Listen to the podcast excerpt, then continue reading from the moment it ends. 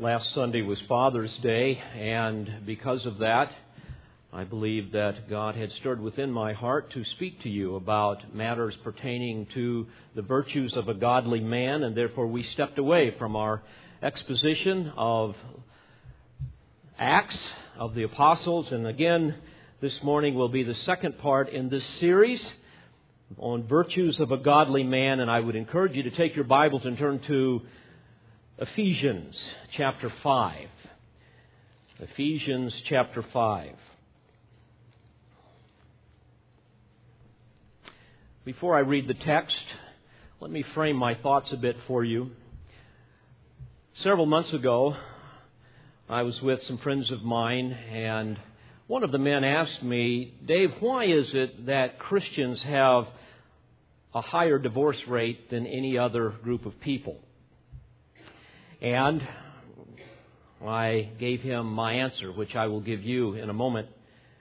And indeed, he was basing this on a recent study by the Barna Research Group.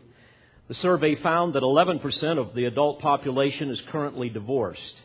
25% of adults have had at least one divorce during their lifetime. And divorce rates among conservative, conservative Christians were significantly higher than for other faith groups, and much higher than atheists and agnostics experience. And it's interesting, George Barna, the president and founder of the Barna Research Group, commented as follows, and I quote, While it may be alarming to discover that born again Christians are more likely than others to experience a divorce, that pattern has been in place for quite some time. Even more disturbing, perhaps, is that when those individuals experience a divorce, many of them feel their community of faith provides rejection rather than support and healing. Then he went on to say something very interesting. But the research also raises questions regarding the effectiveness of how churches minister to families.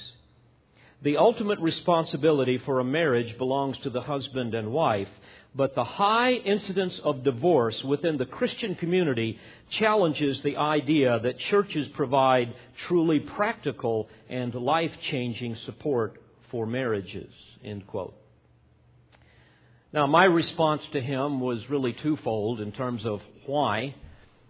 My first answer was basically this Scripture makes it very clear that most people who profess to be Christians are not. And therefore, most people who are in these particular groups that they survey really have never been born again. Therefore, they do not have the Spirit of God dwelling within them. Therefore, they do have nothing within them to restrain the flesh. And many of them become disillusioned with their so called faith, recognizing down deep that there is an emptiness and certainly, hypocrisy will inevitably lead to conflict in any and every relationship. And then my second response was similar. I believe, based on Scripture and even experience, that the vast majority of Christian churches are pastored or shepherded or have priests that are non believers. And they, along with their flock, do not consider the Bible to be their spiritual authority. Therefore, they're not taught the Word of God. They do not obey the Word of God. They are not held accountable to it. And as Scripture tells us, we are living in the Laodicean age of apostasy where Christ is on the outside of the church, knocking, wanting to come in. So I agree with Barna, however, with one statement that he made that churches must provide truly practical and life changing support for marriages. And, beloved, the only way we can do that is to immerse ourselves in the Word of God. And so, once again, we will do this this morning. Let me read the passage before us that we began with last week, and then we will look at some of the verses in particular with respect to this matter of virtues of a godly man. Beginning in Ephesians 5, verse 18. And do not get drunk with wine, for that is dissipation, but be filled with the Spirit, speaking to one another in psalms and hymns and spiritual songs, singing and making melody with your heart to the Lord, always giving thanks for all things in the name of our Lord Jesus Christ to God, even the Father. And be subject to one another in the fear of Christ. Wives, be subject to your own husbands as to the Lord. For the husband is the head of the wife, as Christ also is the head of the church, he himself being the Savior of the body. But as the church is subject to Christ, so also the wives ought to be to their husbands in everything.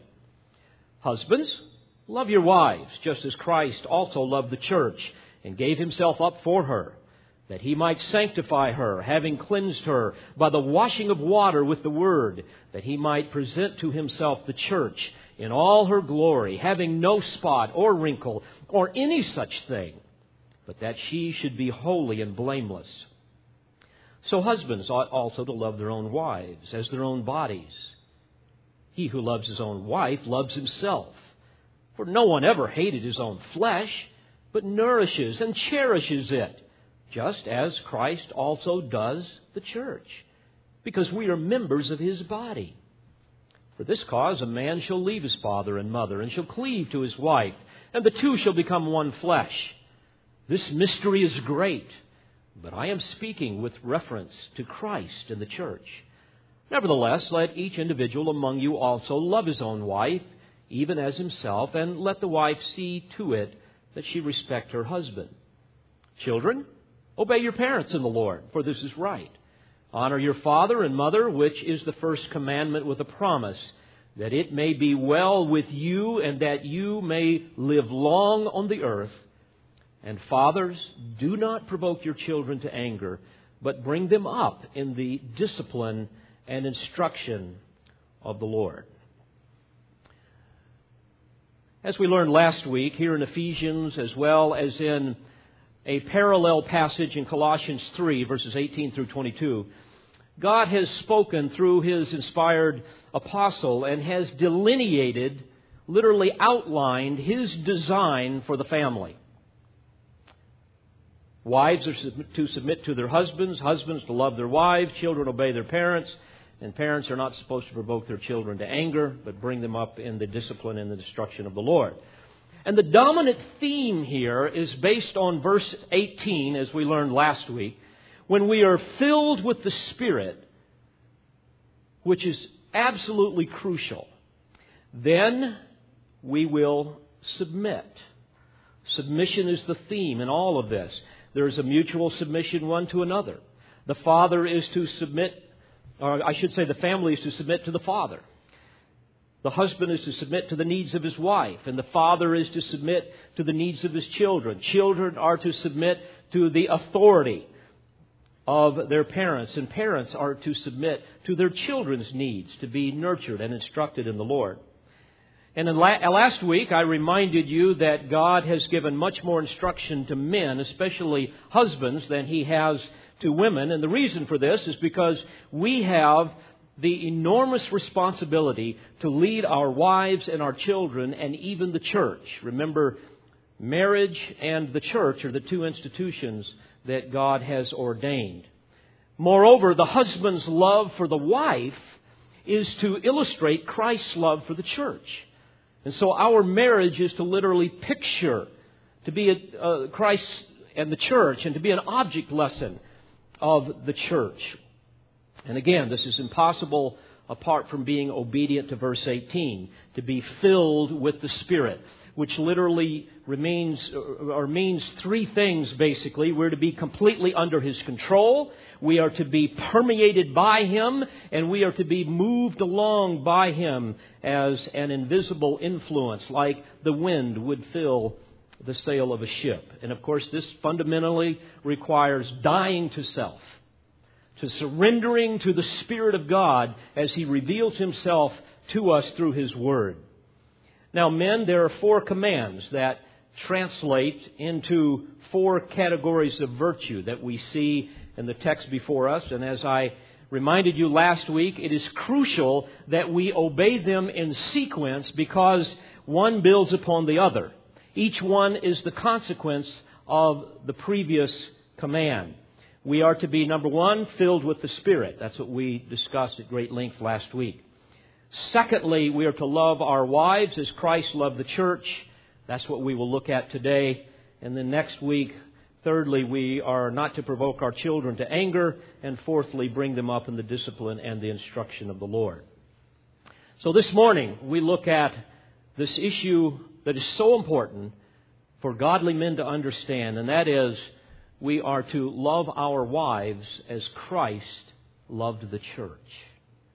Notice verse 25.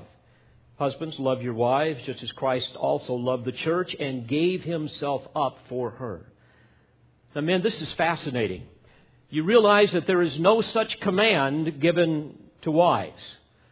Once again, emphasizing both the profound importance of this priority in our life combined with the great need for us to be called to do that which we don't naturally do, at least in the way God would have us do it. Oh, yes, we love our wives, but our love for our wives is utterly eclipsed by Christ's love for the church. And frankly, until a man is amazed at the infinite love of Christ and honestly compares his love for his wife with Christ's love for the church, he will never be able to grow in this crucial virtue. And his wife will be banished to an island of disappointment, and sadly, his children will be deprived of a Christ exalting model for their marriage and for their family. Now, to be sure, the love of Christ for his bride, the church, exceeds our ability to comprehend. It even causes angels great intrigue. Yet, this is our model, men, for loving our wives. And as you think about it, here we are as men, as mere mortals, and we're commanded to emulate the Lord of glory. My, what an incredible thing when you think of that. To somehow imitate the sinless bridegroom whose sacrificial love for his bridal church is so boundless that in verse 32 it is called a mystery. It's amazing to me as I think about it. You know, such a comparison is so far beyond the pale of, of human cogitation, of, of our ability to come up with something that only God Himself could ever present such a thing. Therefore, apart from divine enablement, it would be utterly impossible for us to even come close to this. But, men, please hear me. Even though our limited intellects will only allow us to wade around in the shallows of this subject, and perhaps someday in glory, God will help us plumb more of the depths. But we must remember that the Holy Spirit has put this in the Word for us to obey. And therefore, there is automatically the assumption that by His power we can do so. And so we can rejoice knowing that God never commands us to do that which He has not equipped us to fulfill. This is great encouragement. It, it, animates great joy within me as a husband. And hopefully it will do the same with you. So in verse 25, husbands, love your wives, just as Christ also loved the church. And again, here Paul is continuing his dominant theme of mutual submission, the inevitable consequence of being filled with the Spirit. And here we have a call for a continual, habitual action, a lifestyle of love. And as we examine this text this morning and others that expand upon it, we must understand, first of all, how does Christ love His church? Because if you don't understand that, you will never know how to imitate that in your marriage. And from this, we learn that our love for our wives is to include, I believe, at least six virtues that imitate the love of Christ. Let me give them to you, and then I will elaborate on them. Men, our love is to be singular, selfless, sacrificial, satisfying, sympathetic, and sanctifying. First of all, our love is to be a singular love. Again, in verse 25, it says that Christ loved the church, singular, and gave himself up for her.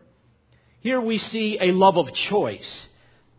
The church consists, we know, of a chosen people. In 1 Peter 1, we read how that we were chosen according to the foreknowledge of God the Father. literally a foreloving. Foreknowledge speaks of a predetermined choice to set His love upon us, to establish an intimate relationship. And for this reason, as we study the Scriptures, we know that He came to seek and to save His elect, His chosen. And He died for them specifically. He died for them singularly and for them alone. Based upon His mercy, He has chosen to love some and He has passed over others. A choice made in eternity past, according to Ephesians 1 4, simply according to the good pleasure of His will and to the praise of the glory of His grace, verses 5 and 6. And as we look at Scripture, we see that Christ is a jealous bridegroom, jealous of His bride, the church. Now, we must understand that we have an undeserved relationship to Christ, and that relationship is unlike any other. For His love for us, dear friends, is a singular love. It is a focused, particular, and consummate love that a bridegroom has for his bride. When we come to salvation in Christ, we are united to Him in faith. At salvation, there is an indissoluble union that is formed. There is a oneness. We become one with Him.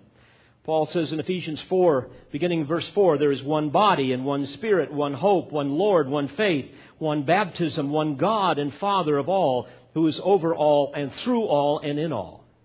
So in marriage, we become one with our wife, singular.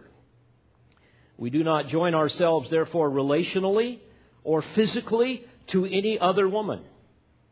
If we do so, we defile not only the marriage union, but we also defile the union between Christ and those who are one with Him.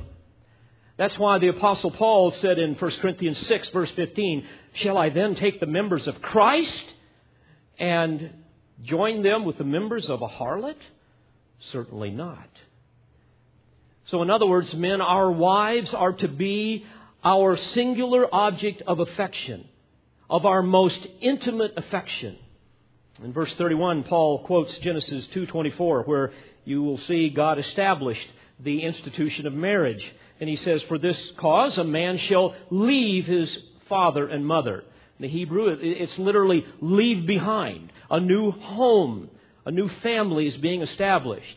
But not only do you leave, you also cleave, it says, which means to be joined to or literally glued to what? His wife, singular. And the two shall become one flesh. Therefore, men, our love for our wife must be a choice to love her like no other and to love her alone, as Christ loved the church. Ours is to be a singular and unique devotion to her and her alone, and every aspect of our relationship with her must be radically different than any other woman and any other person on the planet. So our love must first of all be singular. Secondly, it must be selfless. Now, I confess this is foreign to my flesh and it is foreign to yours. For we tend to primarily love another person for what we can gain rather than what we can give. Not so with Christ. Think about it. He chose to love an ugly, sinful, proudful bride, one filled with rebellion, one that he knew would be unfaithful and unsubmissive. This is a selfless love. He did not choose to love us because we were in some ways appealing or somehow worthy because certainly we were not. In fact, we were spiritual cadavers, unable to even respond to truth apart from the regenerating work of the Spirit of God. He loved us solely because it is His nature to love. And it's sad, men many times marry primarily because the woman is attractive. And, gentlemen, I'm not saying that that isn't an important aspect of a relationship, but it certainly should not be the most important. Because if you marry simply because of your wife's beauty, then in the years to come, when that beauty begins to wane, you will be tempted to do as many men do, kind of trade her in for a newer, more appealing model. In marital counseling over the years, I try to teach men in particular, and women as well, but men to, to enter into the bond of marriage with an unconditional, selfless love, not for what you can gain, but for what you can give. That your love has to be an act of the will. It has to be a selfless love. It has to be a deliberate choice in your heart whereby you choose to obey God's command to love her like He loves you. Now, I ask you, when you think of Christ's love for us, what could He have possibly gained in loving us? He reigns supreme over all of His creation. He enjoys perfect fellowship with the Father and with the Spirit. He is perfectly worshiped by the angelic host. Why would he choose to love those creatures that he knew would be in rebellion to him? Well, the answer is he simply loved us because it is his nature to love. This is a selfless love. If I could add a footnote, I never really understood what selfless love was all about until I began to comprehend as a young man the doctrines of grace and the sovereignty of God. And I began to realize that it wasn't because of anything that I did, but solely because of His grace that I was saved. Now, I hasten to add, unlike the Lord of glory, we have much to gain from our wives. Were it not so, the Lord would not have created Eve, saying in Genesis 2:18, "It is not good for the man to be alone. I will make him a helper suitable for him."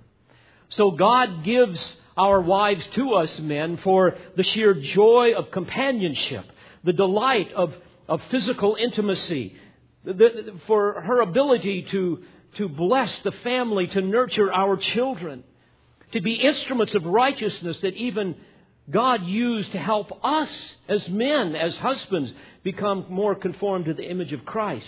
And to be sure, as I think of my own wife, she is without question the most tangible expression of God's grace in my life. So our wives are to complement, not duplicate us.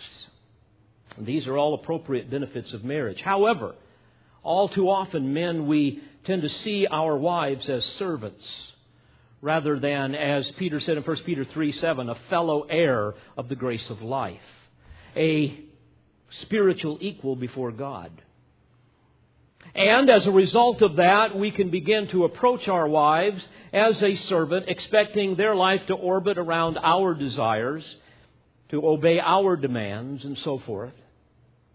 But men, you must understand, to, to love your wife as Christ loves the church is to love her with no demand that she reciprocate. Now, that's a wonderful desire. And you pray that she does and you do all that you can to raise the probability that she will, but you make no demand that she do so. Because as soon as you do, you're not loving Christ as he loves you. Ours should be a selfless love. Frankly, it's the kind of love that Hosea had for Gomer. What a dramatic illustration that dramatized sin and unfaithfulness and, and judgment and forgiveness, a picture of selfless, unconditional love. In marriage counseling, over the years, I've heard so many men and women, for that matter, say a variation of this statement Well, I just don't love her anymore. I don't love her like I used to. And my response is, based on the Word of God, is no, you never loved her. Period. Not the way the Lord would love us and the way the Lord would have you love her. In 1 Corinthians 13:5, we read that love does not seek its own. In other words, it's not selfish, it's selfless. Jesus said in Matthew 20:28, he did not come to be served, but to what? but to serve. Matthew 13, he goes on to say, Love is not provoked, does not take into account a wrong suffered. And how often do I hear people who are frustrated with their marriage have this list? It's like they've memorized it. And they can rehearse every offense that has ever been committed against them from years in the past. Keeping the memory ever fresh. The wound is ever opened. That's not love. It's a man's glory to overlook a transgression. Love is not provoked. It does not take into account a wrong suffered. It bears all things, believes all things, hopes all things, endures all things. Love never fails. You see, men, we've got to understand that selfless love is a serving love, as Jesus came to serve.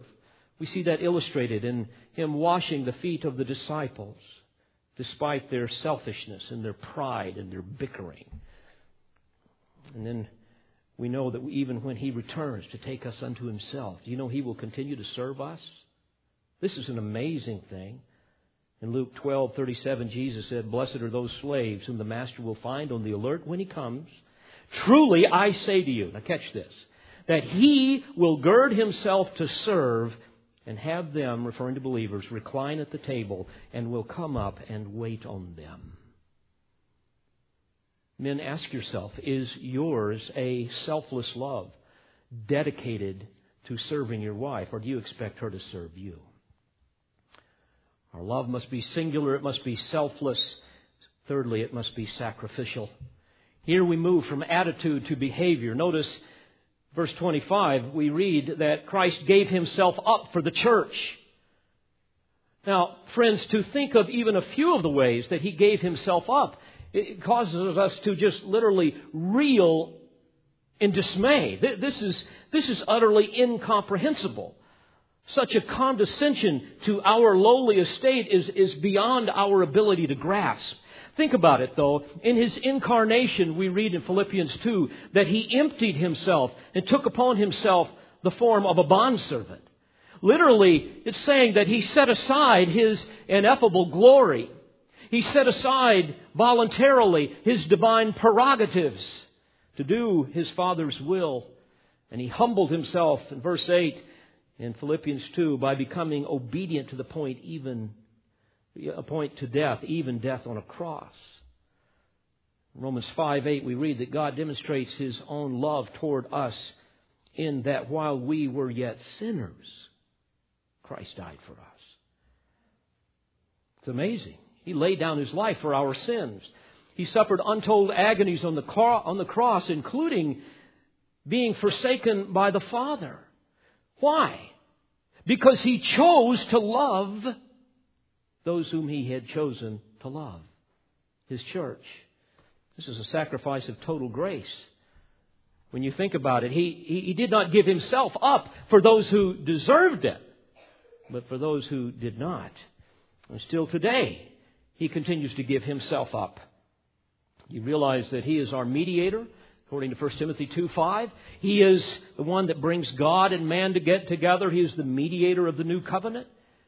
The Word of God says also that He is our intercessor. He's making intercession for us as our high priest, as Hebrews 7 tells us. He is our advocate before God's bar of justice, as we read in 1 John 2 12. We even know, according to John 14, that He's preparing a place for us. And He's going to come back and take us unto Himself. Men, practically speaking, God is commanding us to place the needs and the dreams and the aspirations and the opinions and the preferences of our wives above our own. To die to self. To voluntarily sacrifice ourselves for her joy and for her sanctification. It's tragic to speak with Christian women, as I have over the years, who express to me how they live in fear and loneliness. Many of them that live as if they're always on duty. Oh, be careful, kids. Don't upset daddy. Don't want to make daddy mad. Because after all, his opinion is all that matters. His preferences, his schedule, his dreams, his agenda, his needs Men, if that is you, that is a blatant violation of God's command for you to love your wife as Christ loved the church. And if you are living that way, I will also submit to you that you are living under divine chastening. And as we studied last week, the Lord is not hearing your prayers. Because your mar- marriage dishonors and distorts the covenant of marriage. And as others look at that, they don't see what they're supposed to see. 1 Peter 3 7, Peter says, You husbands likewise live with your wives in an understanding way, as with a weaker vessel, since she is a woman, and grant her honor as a fellow heir of the grace of life. Why? So that your prayers may not be hindered. Again, there we are called, men, to die to self and to humbly meet her needs as a weaker vessel. And again, I will remind you, though she is our spiritual equal, she is physically weaker, and there is a whole unique set of needs that she has. So we are to subordinate our needs to hers. To live with our wife in an understanding way means that we study her. We, we, we learn her fears and her weaknesses, her dreams, her opinions, her aspirations. And we basically ask the Lord, Lord, help me to understand how I can be a blessing to my wife. Help me to understand how I can meet her needs and help her become more conformed into your image. Because that is the passion of my life. Antonio Stradivari was a master craftsman. He made the finest violins that have ever been made. They are unequaled in quality and in sound. They were made back, especially the ones he made about between 1700 and 1720. They're worth millions of dollars. And someone has said when he gave his daughter away to be married that he felt like he was giving his Stradivarius over to a gorilla. And he meant no disrespect, but he wanted the young man to understand how important it is to treat that woman, his daughter, with the utmost care. And it's an amazing thing when you think about it. That Stradivarius violin, that priceless instrument, is utterly worthless in the wrong hands. But you give it to a person who is a master, who treats it with utmost care who has spent hours and days and weeks and years learning how to precisely get the perfect sound out of that instrument. My, my, my. The sound of that violin will produce heavenly music that will bring great glory to God. Men, we must learn to play our wives as a master would play that great violin. And this requires great sacrifice of time and energy, commitment. Now it's fascinating in Ephesians 5, once again in verse 28, it says, So husbands ought also to love their own wives as their own bodies. Boy, this is adding a new level to all of this. He goes on to say, He who loves his own wife loves himself. For no one ever hated his own flesh, but nourishes and cherishes it just as Christ also does the church, because we are members of his body. Now, men, I ask you, how do we treat our own bodies?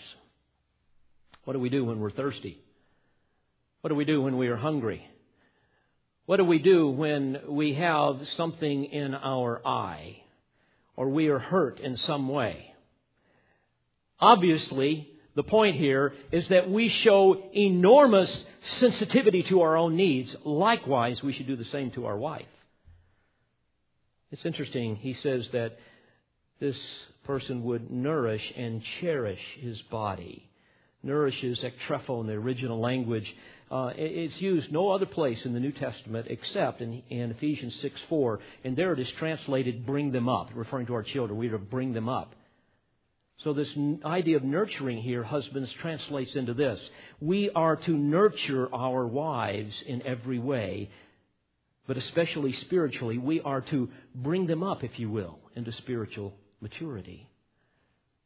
We are to care for them and cultivate this in their life, that they might become more conformed to the image of Christ. By the way, this translates men into you have got to be a spiritual leader in your home.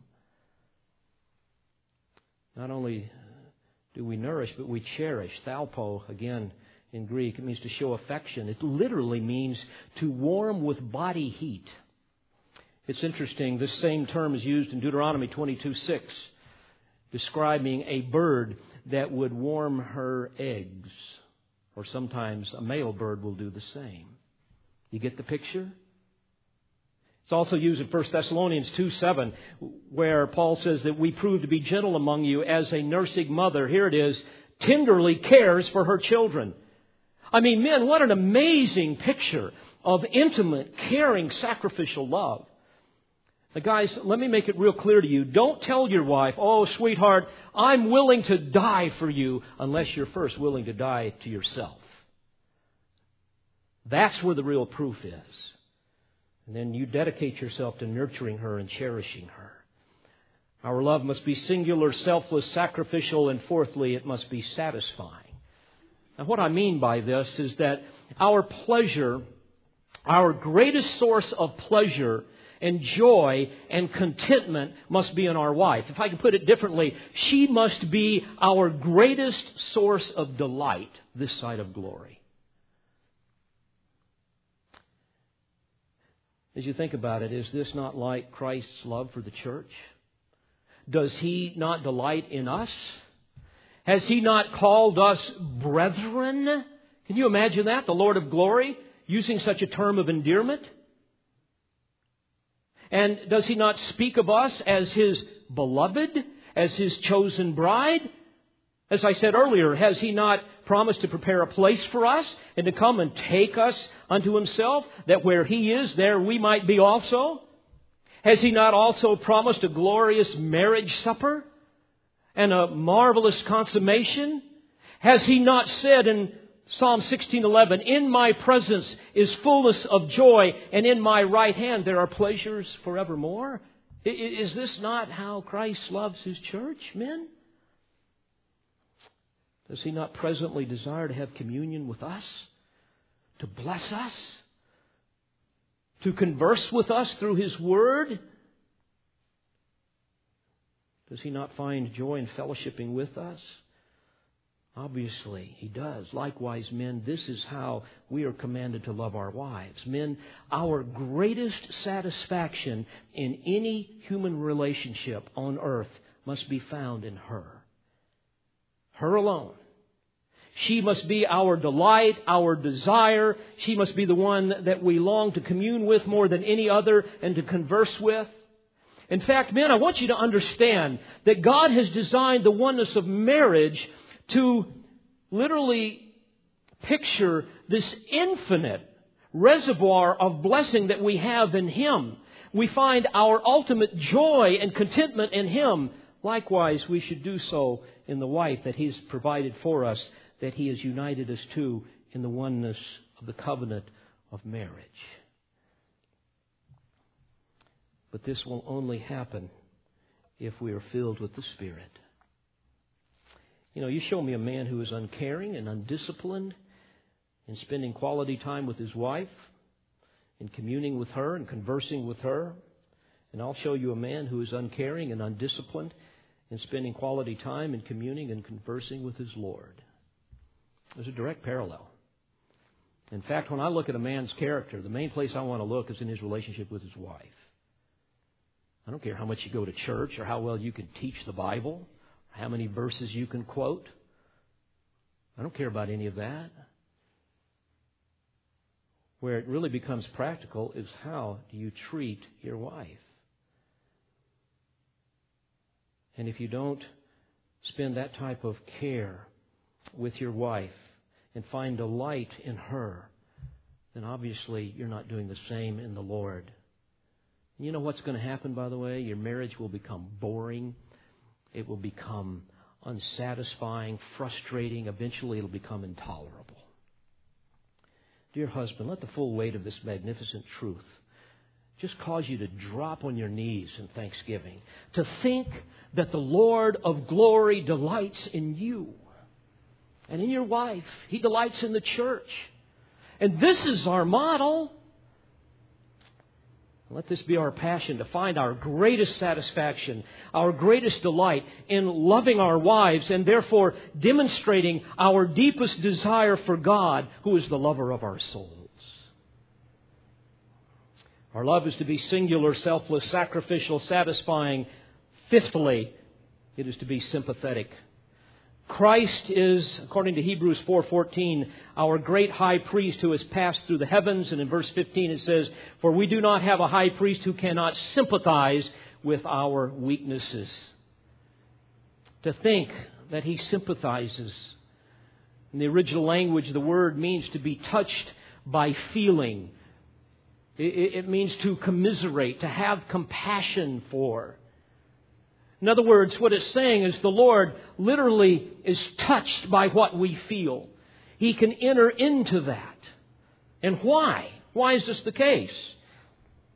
He goes on to say, But he is one who has been tempted in all things as we are, yet without sin. Let us therefore, in other words, based on this, draw near with confidence to the throne of grace, that we may receive mercy and may find grace to help in time of need. Now, this is hard to comprehend. But truly, our Savior experienced every conceivable emotion that man could ever possibly experience. Moreover, because of his, of his divinity, what he experienced, he did so with greater intensity than we could ever experience. Whether it was love or sorrow or temptation or testing or pain or joy, his highs and his lows were infinitely greater than ours could be. This is hard for us to comprehend, and certainly we could never experience it, but literally this helps us understand how He loves us because He understands what we feel. Now, men, obviously, we can never have perfect understanding because, unlike the Lord, we could never experience all things. I understand that.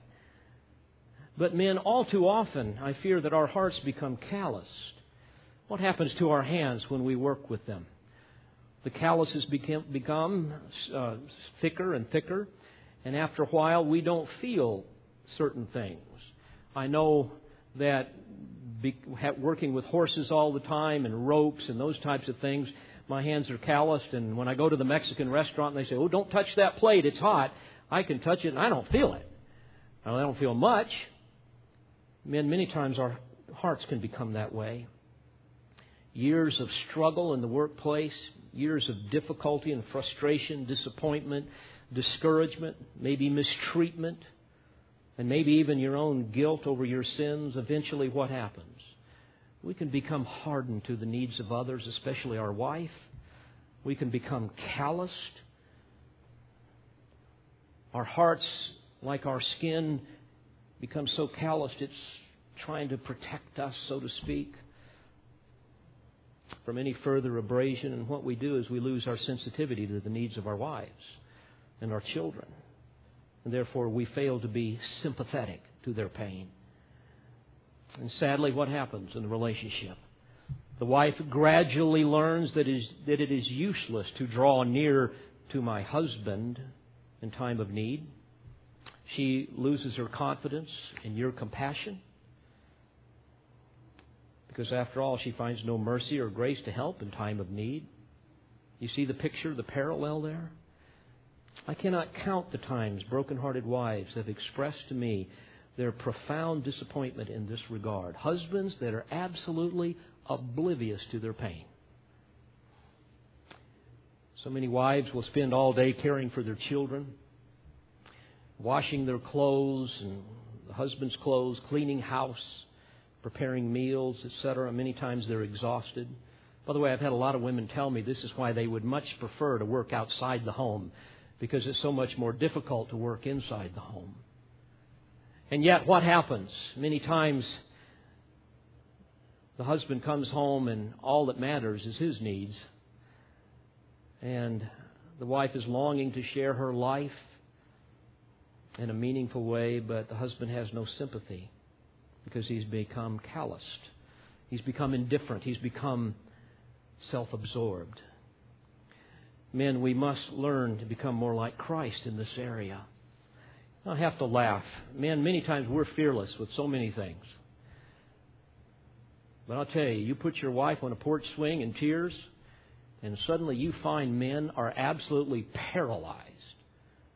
It's like the most frightening thing on earth is to walk out onto that porch and sit down next to that woman, take her by the hand and look her into the eyes and say, Sweetheart, help me understand how I can help. I've told men things like that, and they look at me like I've got three heads. But, men, isn't that how Christ loves the church? A sympathetic love? Well, finally, men, our love needs to be not only singular, selfless, sacrificial, satisfying, and sympathetic, but it needs to be sanctifying. This is a purifying, cleansing love. Notice in verses 25 through 7, there at the end, it says that Christ loved the church, gave himself up for her. Why? That he might sanctify her having cleansed her by the washing of water with the word, that he might present to himself the church in all her glory, having no spot or wrinkle or any such thing, but that she should be holy and blameless. You see, here we see the Lord's commitment to purify his bride. Sanctify in the original language, hagiadzo, um, we get our word holy from that. It, it means to, to, to set apart or to make holy or to purify. Now we know as we study Scripture that sin is the failure to conform to the moral character and the desires of God. And there we are all guilty. So we need something to happen. We need a cleansing. In fact, in the Bible we see sin likened to filthy garments, likened to the stench, of a rotting corpse, likened to the venom of a viper like the corruption of leprosy.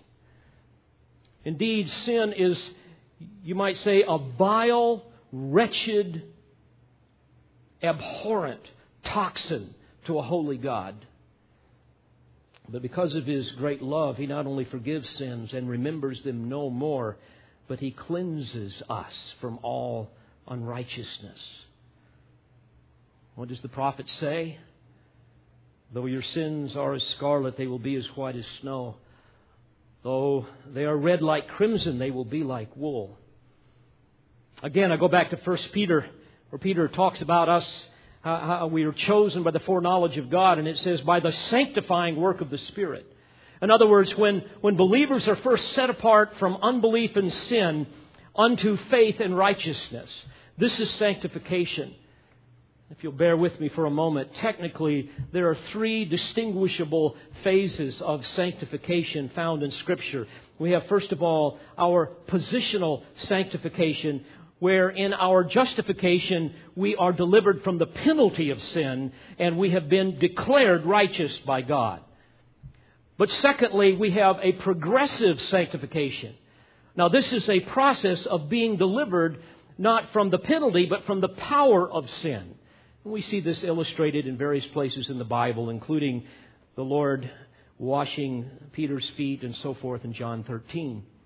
But then, thirdly, there is the perfected sanctification, which is the ultimate consummation of the process of sanctification, where in glory we finally will be delivered completely from the very presence of sin, eternally. And all of this begins with regeneration where we are born again by the Spirit, born by the Spirit. And that's why Peter is saying that there is the sanctifying work of the Spirit. Now, notice in Ephesians 5, verse 26. There we read, He sanctifies. In other words, He cleanses, He purifies us. How? By the washing of water with the Word, literally the spoken Word of God. Remember in, in, John 17, 17, Jesus prayed, Sanctify them in truth, thy word is truth. All through Scripture, we see that the agent of regeneration is the Holy Spirit. And the instrument that he uses is the cleansing of the Word of God. Men, what we glean from this, and this is so exciting, if we love our wives as Christ loved the church, it means that our love will be a cleansing, sanctifying, purifying love. It will be one that absolutely abhors anything that might defile her. It's one that uses the Word to continually purify her. Practically speaking, we should never subject our wives to, to anything that would defile, defile her, that, that would contaminate her, that would violate her virtue, that would in any way corrupt her moral purity. Men, we need to guard how our wives look, how they dress, what they wear. We need to protect them from any form of temptation that would induce them to sin. And of course, the key cleansing here, the mechanism, is the Word. And practically, what does this mean? Men, we need to lead them in an understanding of the Word of God. Make sure that they're a part of Bible studies and, and, and we're teaching her and, and making her exposed to, uh, to, to godly women and quality literature and, and sound doctrinal preaching. Don't allow her to get caught up in her domestic duties and child rearing and career to the point where she neglects these things. And why is this so important? Real simple. Because you men are God's instrument of righteousness in the life of your wife. We are part of that process of sanctification.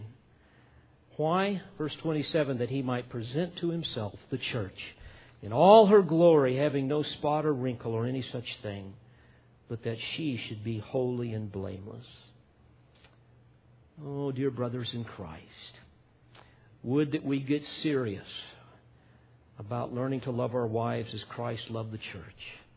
To have a love that is singular, that is selfless, sacrificial, satisfying, sympathetic, and sanctifying. And oh, what blessings await those who are committed to these things. By the way, men, again, stay committed to this whether she responds or not.